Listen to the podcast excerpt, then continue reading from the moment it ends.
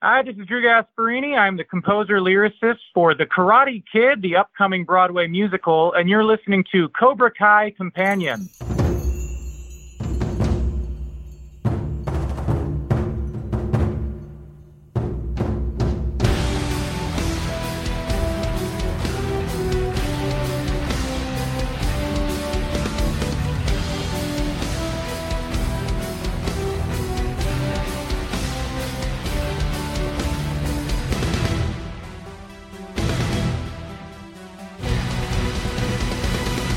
Welcome back to another episode of Cobra Kai Companion, and I am Peter, and today's interview is with Drew Gasparini, which you probably heard at the top of the show, and he is the composer and lyricist of the upcoming The Karate Kid, the musical on Broadway. Some of you may have heard the news, some of you may have not. Uh, it was a big question mark when we did all hear about it and go, how are they going to pull that off? Well, Drew does come on and talks about the process and kind of where they're at right now. Um, I'm really excited about this. Uh, Drew himself, he does share, you know, uh, when he was younger and how he got into music, some of his influences. Um, his family sounds like, you know, an entire bunch of talented musicians and artists. Drew himself has also dabbled in various things uh, related to music.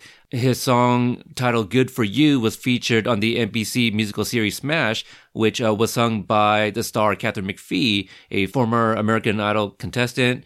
Uh, he also wrote a piece that was on a one-man show starring uh, Mark Summers. You know, everyone knows him from uh, Double Dare and all, all those other shows, Unwrapped. Um, He has a, a plethora of videos where we talked about one specifically where he was doing like uh, poetry, and he has a variety of music he has written and artists perform. Uh, that that's also available on his channel. So um, just so much content is out there produced by this man. So uh, this is our conversation. Hello. Hey, Drew. Hey, how you doing? Hey, good. It's Peter. How you doing? I'm doing all right, man. I'm doing all right. Thanks for uh, thanks for uh, talking to me tonight. Oh, absolutely. Again, you know, thank you for this opportunity. The listeners of Cobra Kai Companion, you know, we're very familiar with the show Cobra Kai and the movies from the Karate Kid universe. Yeah. The Karate Kid, the musical, is is a huge question mark because it's still in its infancy, I feel. And I, I figured who better than to talk about the man who's going to be composing the music. I'm happy to chat about it. Yeah, well, I, I definitely want to uh, get to know a little bit more about you as well. Um, sure. You're originally from California? That's correct. The Bay Area in California. The Bay Area. So, and you come from apparently a talented family. Your your sisters are also musicians. Uh, yes, that's correct. Uh, my Chloe, my sister Chloe is a songwriter in Los Angeles, and my sister Casey is an actress in New York. And the three of us are in a band together called Saint Adeline that we play from time to time. And uh, I have an older brother who is an artist and a teacher. And he's married with kids, and he still lives in the Bay Area. But yeah, we're all we're all doing the uh, the creative thing. What what was it that inspired you to get into music?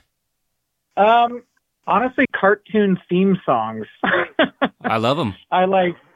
I loved like uh, DuckTales and like Darkwing Duck and oh, Gummy yeah. Bears and like all those. You know those those old Saturday morning kind of Disney cartoons. Oh yeah, we're the same age. I know you're speaking my language here.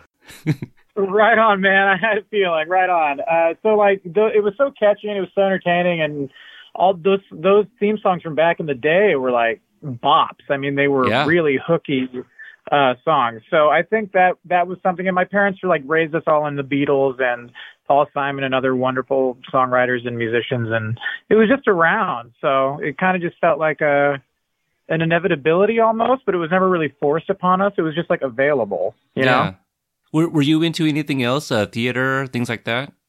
Yeah, I did. Um, I mean, I played sports. I did. I did dance. I did theater. I did uh, all sorts of stuff. There was a moment I thought I wanted to be a cartoonist, uh, and and and stuff like that. But yeah, a lot of that all through high school and middle school. And I played in bands. I played drums in a few bands, and you know, I just had my hand in a lot of different pies. Yeah, that's what it sounds like. Uh, growing up, you, you mentioned the Beatles. What were some of your earlier, earlier inspirations in, in music? Oh, man. Uh, uh, well, the Beatles for sure. Um, I am, everyone kind of laughs at me or rolls their eyes when I say this, but I'm probably the world's biggest Dave Matthews Band okay. fan in, yeah. in the entire world.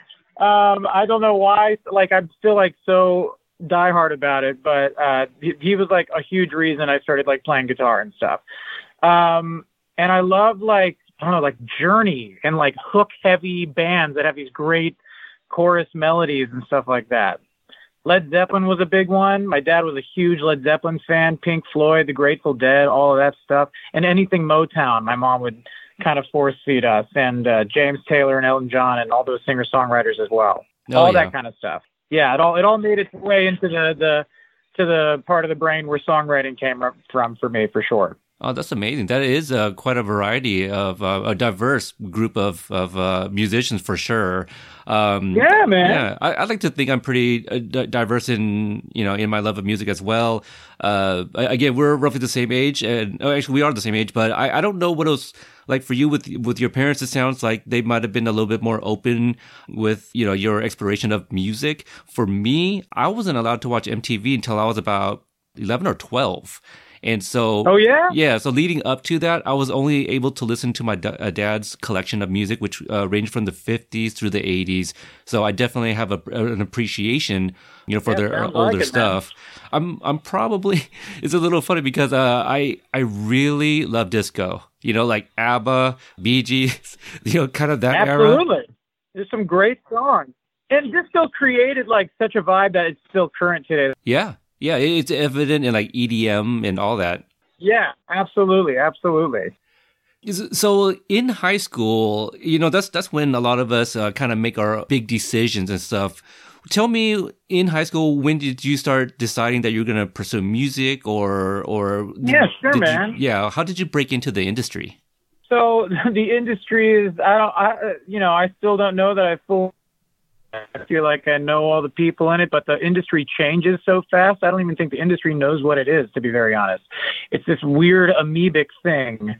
Um, but anyway, in high school, I, like I said, I tried to kind of have my finger in a lot of pies. And I, I not only played in bands, I sang in a lot of choirs and a cappella groups. And I even started like a barbershop quartet uh, with my brother. And like that was super different. And I just knew I wanted to do music after high school. And I went to a college called the Musicians Institute in Hollywood, which is kind of this musicians trade school.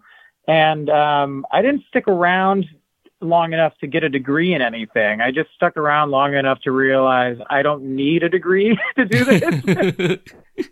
so uh, I kind of jumped ship from college and I just pursued writing songs. And to me, that just meant writing songs. It didn't mean for theater. It didn't mean for pop. It didn't mean anything. Songwriter, and I was playing shows all over the country. And then when I wasn't doing that, I was at, at the piano, and I just kind of like started steamrolling both things at once, and one thing led to another, and I kind of made the move to New York, and you know, the rest is history. I became a composer, and uh, very, very, very strange and varied career so far. So I'm very grateful. Oh yeah, it, it, it you've been doing a lot, uh, so much so that it, it's hard to kind of keep track of the, the things you did. You released your first album in two thousand eight, uh, over, titled Overboard. Um, it is available on Apple uh, Music if anyone's interested. I, I gave it a listen yesterday, a very easy listen. Uh, it's a, it's a feel-good album for sure. I really quite enjoyed it. Thank you. That same year, you also wrote uh, a song. Uh, called Good For You that was featured in the N B C series Smash, uh, sung by Catherine McPhee, uh, a former American Idol contestant. That is that is correct. Smash happened actually, that was two thousand twelve. Okay, oh wow. So uh, I had a, I had Overboard came out in two thousand eight, Drew Gasparini Band, it came out in two thousand twelve. Okay. And that same year... Um, That same year is when I played, uh, or when I wrote on the T V show Smash, yeah, with Catherine McPhee and, and Pasek and Paul. They were the writers of Dear Evan Hansen and The Greatest Showman. They wrote on that show as well. And Joe Iconis, who was the composer of a musical called Be More Chill, uh, he also was a writer on that show at the time. It was all, t- yeah, that was all in two thousand twelve. Okay, so just a few, a few years later, uh, you also dabble in in poetry. What makes you say that? Oh, because I, I watched your trees uh, uh, clip on YouTube. You, you I have did. a lot of videos. And trees, I quite enjoyed, too. I had a good laugh. It's a really good one. Thank you. Thank you. I appreciate that. It was not, it was ever meant to be a poem. It was supposed to be a song, but I never ended up writing music to it. So I just decided to perform it more as like a, a spoken word, which makes me sound like more of an artist, but really is just laziness. I like it. I like it. I, I definitely encourage well, people you, to yeah, seek those out. It was, it was really good. Uh, I just wish I had more time to go through, uh, but, but there's so many videos, a lot of content for, for those that are interested in that stuff. Yeah, tons of Drew Gasparini stuff on YouTube, like endless, endless amounts. I'm so sorry, world. Oh, there's nothing wrong with that at all. It's like all, uh, it's all there. I quite enjoyed a lot of this stuff. Thank you. Now, the, the, with the Karate Kid uh, musical, um, tell me about like uh, where are you with the movies? Uh, did you grow up a Karate Kid fan? Of course, I feel like everybody. It, it, like a Karate Kid, I, it's so funny we were talking about the Beatles earlier because I always say the Karate Kid is a little bit like the Beatles. Like you're born and you kind of, if you were born after the movie came out, you like already know about it weirdly. Like mm-hmm. how the Beatles is just kind of in the world so much that you feel like when kids are born, they just kind of have this idea of who the Beatles are. That's what I feel like Karate Kid is. Uh, it's such a huge thing in popular culture. So yeah, I, I call it the sleepover movie. I always watched it when we had sleepovers at like friends' houses and stuff growing up. Oh, that's awesome. Um, so it was certainly a part of my nostalgia, and um, and I'm a huge fan of the story. I think I think um, the mentorship and, and bond between Daniel and Miyagi is one of the greatest things ever written into cinema. I just I love the movie absolutely. And I get to work on this this project with uh, Robert Mark Kamen, who wrote the movies. Yeah, I did see a picture you recently posted. That was pretty amazing. Yeah. Oh, we've been we've become uh, as he as he and I joke about now. We're practically boyfriends because we we we hang out all the time. We ended up really liking each other's people, and we've just become really good friends. It's been pretty wonderful. Um, but yeah, he's he's a trip, man. I really really enjoy working with him. That's amazing. Um, can you tell me, like, how did this project even get started? How, who who started kicking around the Absolutely. idea? So um, there is a Japanese production company called Gorgeous Entertainment, run by this woman named Kamiko Yoshi. And uh, she is the lead producer on this. And it was brought to her attention by a world-famous director who is also Japanese. So the the director and his partner, they brought this idea to Gorgeous Entertainment. And um, most of the Broadway landscape these days is big movie revivals um, or adaptations of, you know, like they just had Pretty Woman on Broadway. Beetlejuice is currently a humongous movie on Broadway right now, or movie musical on Broadway. And I think the producers got really excited uh, when the title of Karate Kid came across their desk. And they approached Robert Kamen himself because he owns the underlying rights to the property. So they can, none of this could happen without his approval and permission and involvement at all. Um, so they went to him, and then they started looking for songwriters, and me and a few other people submitted songs. And uh, luckily, they and very happily, they chose me. And that's how that's how I got involved, and that's how the project got started. It's it's been actually already a few years. Oh, wow. Yeah, these things take time. I mean, like I started, I signed my contract about a year and a half ago, and but they started trying to get the rights and, and Robert's permission about three years ago or something like that. So probably about the same time uh, Cobra Kai was in development. Yes, very much so. When Cobra, like I remember all the talks. And you know what's really funny? I mean, I don't want to skip around. I'm sure, I, I don't know if you have questions about this type of thing, but it sounds like you've done a little research at least.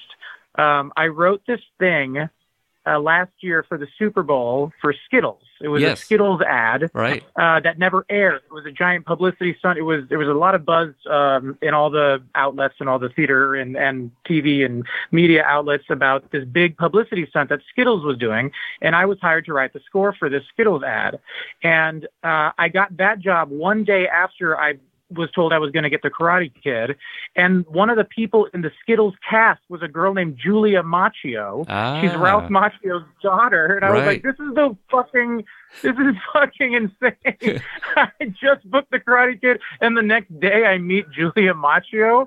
And then like two weeks after that, I'm like hanging out with Ralph Macchio. It was just like, it was surreal. That's amazing, because I was going to ask you if you knew her, because uh, I, I did go on your Instagram, and I think yes. it was um, you shared a picture of the, the front of the script, and and she yes. had commented saying something, you know, she wished you well, or it couldn't have happened to a better person, or something to that effect. Yes, yes. We got a chance to get to know each other and stuff. She's great. Oh, that's awesome. Um, the funny thing is, like, uh, just last December, um, I took a family trip down to Disneyland, and I also mm-hmm. uh, planned uh, planned a day where I would go meet uh, John Hurwitz and Hayden Schlossberg, two of the creators from Cobra Kai. Um, you know, they, they've also been on the show, and they follow what I do. But while I was in Disneyland, coincidentally, I ran into Julia Macchio, who was visiting Mary Mauser, who plays Ralph's daughter on Cobra Kai. So they were just, you know, enjoying Disneyland. And here I am bumping into them the day before I go uh, meet the crea- or see the creators. So that is pretty awesome. How crazy is that, man? The universe of the of the Karate Kid is inescapable. It, it really is. The, the, the universe That's works so in mysterious funny. ways. So that's that's awesome that you have that relationship. Yeah, yeah, yeah. It's cool. Yeah, but man, so you got to hang out with Ralph too. Yeah, and Ralph's a trip too. He's like the sweetest guy I've ever met in my entire life, and he still looks like he did the first movie. I mean, like he's he's such a young-looking dude. He's like my dad's age. It's crazy. Yeah, uh, I believe um, they will be coming to Washington in July or June, no, June. And I plan to go see them. It'll be my third time uh, seeing them at a convention. So, um, nice. At, yeah, look, uh, at this point, I have had no luck in scoring them, but they at least are familiar with the pod, which is that's, that's something. That's something, man. Shout out to the boys. Yeah. Hi, everybody. Because I'm sure they're listening, man. Oh, I, I, I hope so. Um, now it is an adaptation. How, yeah. how is the script worked? So we're we're really sticking true to the story of the movie, and uh, Daniel. It's gonna the nineteen eighty-four original movie. Um, Daniel moving across the country with Lucille and uh, the shitty apartment complex and getting beat up by Johnny. All of those things are all there. Meeting Miyagi and wax on, wax off. All the things everybody wants are going to be in there. The crane kick, the whole thing. Um, only this time there's going to be music. And I, now I want to, I want this to be very clear, actually, if there are like diehard fans listening. Um, when I was first offered this job, I rolled my eyes because I didn't like the idea of how that sounded. I really didn't like the thought of Karate Kid, the musical, because it sounded too on the nose for, you know, just trying to get a success, or it sounded too commercial, or it sounded too cheesy. It sounded like a way to potentially ruin uh, an already great story. So that was my first impression of just the title when I heard Karate Kid followed with the musical. Okay. When I talked to Robert and started diving into how this could be done and relearning the movie, because, you know, I hadn't seen it at that point. It had been a few years since I'd seen it last. Remembering how beautiful the story is, how much angst Daniel is going through, and how painful it is to be just removed from your your home at your senior year of high school and taken across the country just to get your ass kicked. And you're in the middle of, you know, hormonal teenage stuff, not to mention Lucille, a single parent trying to make it work, and not to mention Miyagi, who's that one scene in the movie where he's drunk and he's talking about his, his wife who died. There is a whole backstory to Miyagi that we can now explore further through Okinawan music. It doesn't mean Miyagi's going to be singing big songs, but he is going to be influenced by music, absolutely. Um, and Daniel, as angsty as a teenager, it's going to be a really, uh, I mean, anything that has that much angst behind it turns into really good music, I think. So when I rewatched the movie before I got the job, it sang to me. It all of a sudden made sense how this could be broken up into a Broadway show. And it's now feeling more like the musical, The Karate Kid, as opposed to The Karate Kid, the musical. You see what I mean by that? Yes. So the way that the music is kind of used in here is to just enhance all of those moments. Like, think back to the movie when Daniel Somati throws his bike and he's swearing to himself. That is a, that's a moment for a song. That's a moment to explore the teenage brokenness of Daniel. There's a, there's a moment to explore the, the sociopathicness of Kreese and how he's brainwashing these, these teenagers to be killing machines. You know, there's a lot of darkness and there's a lot of rich stuff in these characters that almost demands singing. And Robert Kamen the other day said, I know what was after we had our first reading. We just had our first reading, uh, which was very exciting. And Robert Kamen says, ah, I know what was missing from the movie, songs. So it sounds like we're really on a good path. And, uh, and it's all coming from us wanting to make sure the story continues to be told in a way that resonates with people, not just to make force it into a musical. It, it's already a musical in our eyes. We're just enhancing it with these songs, truly. I can't wait for everybody to see it. Oh, yeah, I'm I'm pretty excited myself. Now, when you guys are going through the script and and the the, mm-hmm. the process of creating this world, how do you do you take cues from a director, or how do you guys go and decide? You gave an example of the, the, the bike scene. How do you decide when and where there will be a musical number while telling the story that everyone knows? Sometimes it's really obvious. And sometimes we add moments to enhance it. Like one of the key moments we added, and I don't want to give too much away, but I'll plant, I'll plant little seeds. One of the key moments that we added is the moment that everybody knows from the movie when they're on the pylons at the beach and practicing the crane kick, right? That mm. moment where Daniel learns the crane kick.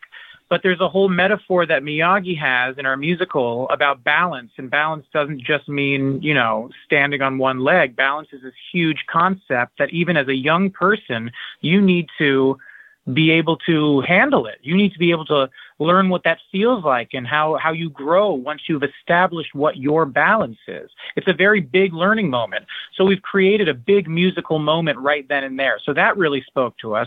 And that is something that we kind of invented that's not in the movie.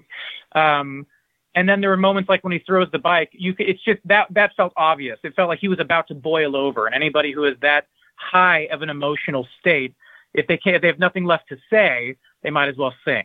So any moment like that felt like uh, a song, and any introductory moment, like we, uh, Sensei Kreese probably has the coolest songs in the entire show. They're like hard. They're like angry Metallica. Like they're militant, like really fun, angry songs. So anytime a new character is introduced, they kind of get their little number as well. And, um, it's not as obvious as I'm making it sound every time, but like for Karate Kid, it really kind of was to be like, here's a song, here's a song, here's a song. And how do you find the voices of these characters when you're writing lyrics for them? Well, we had a struggle with this initially because even though this is by and large an American story, there's a huge cultural impact with the Okinawanness of Mister Miyagi. And we really wanted to be true to that anytime we had a reflective moment with Miyagi or anything like that. So uh, what the producers did to make sure that we could have defined voices per character was they sent me and the uh, other creatives to Okinawa. And I was out there for a few days and I studied with these Okinawan composers. So they, and it's a very different theory and very different scale. And the Okinawan scale is very different than any other American music. Um, and they were kind of teaching me how to interweave it uh, with some popular uh, Western sounds and this really specific Okinawan thing. So making sure that we established the cultural importance made it easy to voice Miyagi. Looking at Sensei Kreese, like I said, we kind of gave him this like really aggressive uh, rock. And this does take place in nineteen eighty-four still, so it totally suits him that Metallica is kind of the inspiration behind him. That's also very much the character, that sociopathic kind of shit. um, and, and Daniel is, is, uh, totally peppered with that teen angst meets pop rock a little bit. And Johnny even has his own new kind of version of that, like kind of battles Daniel's a little bit. Everybody has their specific little musical motif. Um, and it's just the, the cadence in their lines and the cadence in how they spoke and how Robert wrote these characters. That's kind of how I decided how each person would sound. Now, the, the the people that will be attending the the show when it comes out, it, will they be mm-hmm. hearing like any um, musical influences from uh, Bill Conti or any of the iconic songs that were featured uh, in the movies? No, and there's a reason for that. Rocky was a musical on Broadway several years ago, and it was a big failure. It, you know, and no discredit to anybody who tried to make it happen. That is such an ambitious feat to try to make a successful musical of Rocky, right? And uh, I, watching it, they used all those quotes of of the Conti stuff and all the Eye of the Tiger, and they kind of in, put that influence into the score. And that's what made it feel like they were just copy and pasting the movie and adding songs wherever. Whereas we are taking this iconic story and enhancing it to be its own thing that stands by itself. You know what I mean? Yeah. It's all within the uni- It's all within the universe. Karate Kid was this amazing uh, movie franchise. It got turned into uh, several different st- stems of that, and now Cobra Kai on YouTube, and that's standing all by itself. And the musical is going to stand all by itself. So the idea of using some of these specific musical uh memorable moments from the movie feels like all we're doing is making sure that the only pe- only the people who like the movie will get their little wink, when really this thing is much bigger than that. And the pressure of having a title like Karate Kid on my shoulders makes me really go extra hard when I'm writing this score to make sure that they're not going to miss those musical moments. You you mentioned pressure. Uh, how how big is the pressure, you know, uh, when, when writing the music? I had hair at the beginning of this, and I have much less hair now. That's that, that, that's from turning it all out. Colors of how it is. It is very very. It's high pressure. It's very high pressure. Uh, this is a very fast moving Broadway show. Typically, these things take from like five to ten years to get to Broadway. Um, and like I said, I started on this a little over a year ago, and we're already moving very, very quickly to our next steps. And um, so the pressure of making it good and making it good with a streamlined, uh, streamlined uh, deadline, uh, it, it just adds to the pressure. But at the same time, I've learned about the creative team, myself, Robert Kamen, and our director, when there's a little bit of uh, excitement and fire under our asses, and, you know, the producers are thrilled with what we're doing, all of that encouragement, and even from the Karate Kid fans who've been, either they hate it, they hate this idea, or they really love this idea.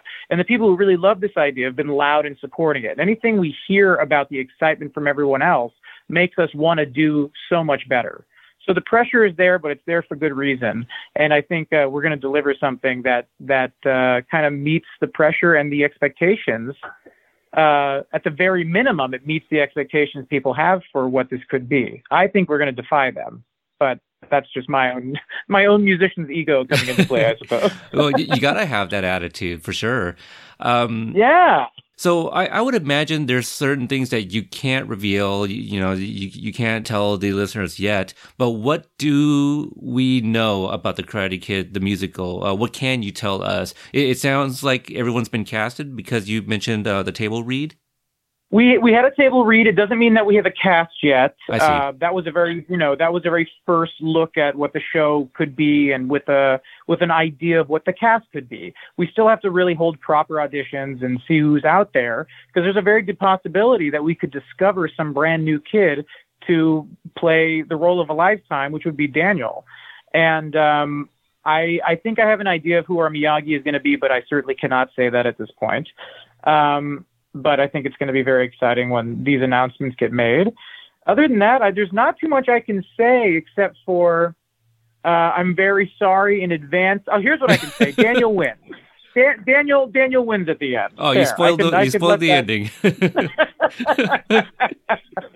um, yeah, sorry. You're the best around is not in the show. That's okay. All I have to say. I'm very sorry. Until until we get slaughtered on, you know, by the trolls on the internet to the point that we might close, it's not going to be in the show. Just come expecting uh, a really, really, really fun and really heartfelt and really um, exciting brand new way to tell this story, but still the same story.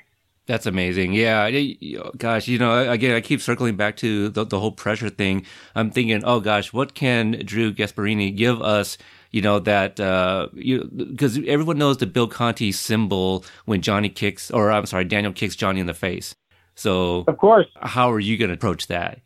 Well, I've given, I've, I've taken the time to try to create those musical themes for each character. And that could be their, not just the theme that represents the character, but the moments of triumph, the moments of despair. So it, it is going to feel so victorious when that crane kick snaps Johnny in the chin. It's going to feel overwhelming because of the musical moment that happens right at that moment. So I don't think anything musically from the movie will be missed. That is my true hope. And again, please forgive my ego in advance, but that is that is my true intent and my true hope for all of those.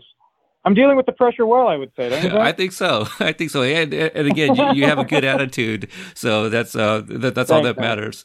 Um, well, as as we get ready to wrap up, you know, you you you've mentioned you know the ride that you've been on uh, ever since getting into music at a very young age. Uh, what word of advice can you give to people who want to get into composing or working on Broadway? Uh, some of the things that you have done yourself. Absolutely. I here's the best piece of advice I could give anybody who is, um, I almost said stupid enough, but I really think it's brave enough. Anybody who's brave enough to dive into the world of show business in any respect, whether it's writing songs or being an actor or being any any creative in the field, just do it. I know that that sounds so hacky and so overused, but literally there is no there is no school that can teach you how to do this. There, the only way you can do it is start bumping elbows with the people already doing it and forcing yourself to figure out your style. Get out there and just write, just compose, just create, just be you. Individuality is a huge thing that is overlooked nowadays because everybody is trying so hard to be someone else. So stick to what is, makes you an individual as an artist and just do it. There's nothing after waiting. You just have to do it. This is a very speedy business, so hop in while you can.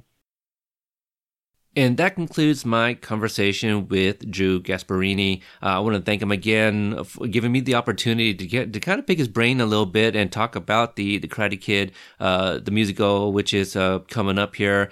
Um, yeah, follow him on Facebook. Uh, he has a Twitter and Instagram account. Uh, the Instagram account is where I saw him post a picture of uh, a group of people, which I'm sure are associated with the, the, the play itself. And, you know, centered was uh, Robert Mark Kamen, which is the writer of the Karate Kid movies.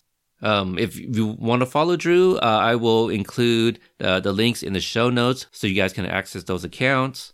And be sure to subscribe to his YouTube channel. For us, uh, we also have a YouTube channel, though we are not uh, active YouTube content creators. We do have a few things up there, which, you know, you could just search Cobra Kai Companion, Companion with a K. Uh, you'll find it there. And on Instagram, you can find us on Cobra Kai Podcast and Cobra Kai Pod on Twitter.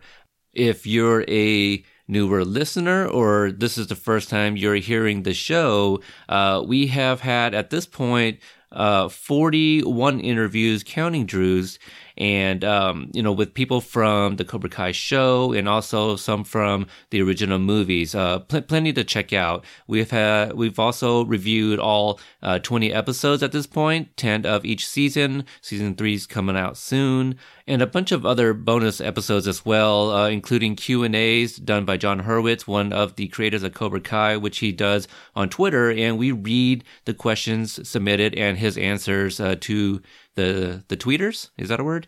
But also, Drew and I discussed a little bit about Julia Macchio. Uh, there is a episode where I talk about that encounter at Disneyland, and also um, you know visiting the sets and things like that. Cobra Kai Naye is uh, the episode about Disneyland and you know meeting the creators at Sony, um, and also. If you go back a few months, we discussed uh, going down to Atlanta, seeing the set, and also our very first meetup where some of the cast members also showed up too. So uh, that's going to do it for this episode. I want to thank everybody for their continued support. Our one hundredth episode is coming up, and we are going to be doing some season three predictions. I know a lot of people are looking forward to that, and we have uh, some of our favorite guys showing up on that episode as guests, the Cobra guys. So tune in for that for the big one hundred. Uh, by the time you guys hear this, I'm not sure if there will be enough time, but if you still decide to do so, I'll include these in later episodes. But we have a new number. I want to give a shout out to Amy S. for uh, getting this phone number because our last one kind of expired, but it's four two four C O B R A eight four. four two four, COBRA eight four. If you leave us a message, you know, for our one hundredth episode, I'll be happy to play that on the episode. But if you want to use that number for future feedbacks or what have you, we'll always play it on the show. So that number will be updated in the show notes uh, as well. And those will be uh, played on the one hundredth episode. And that'll do it for me, and I'll catch you guys next time.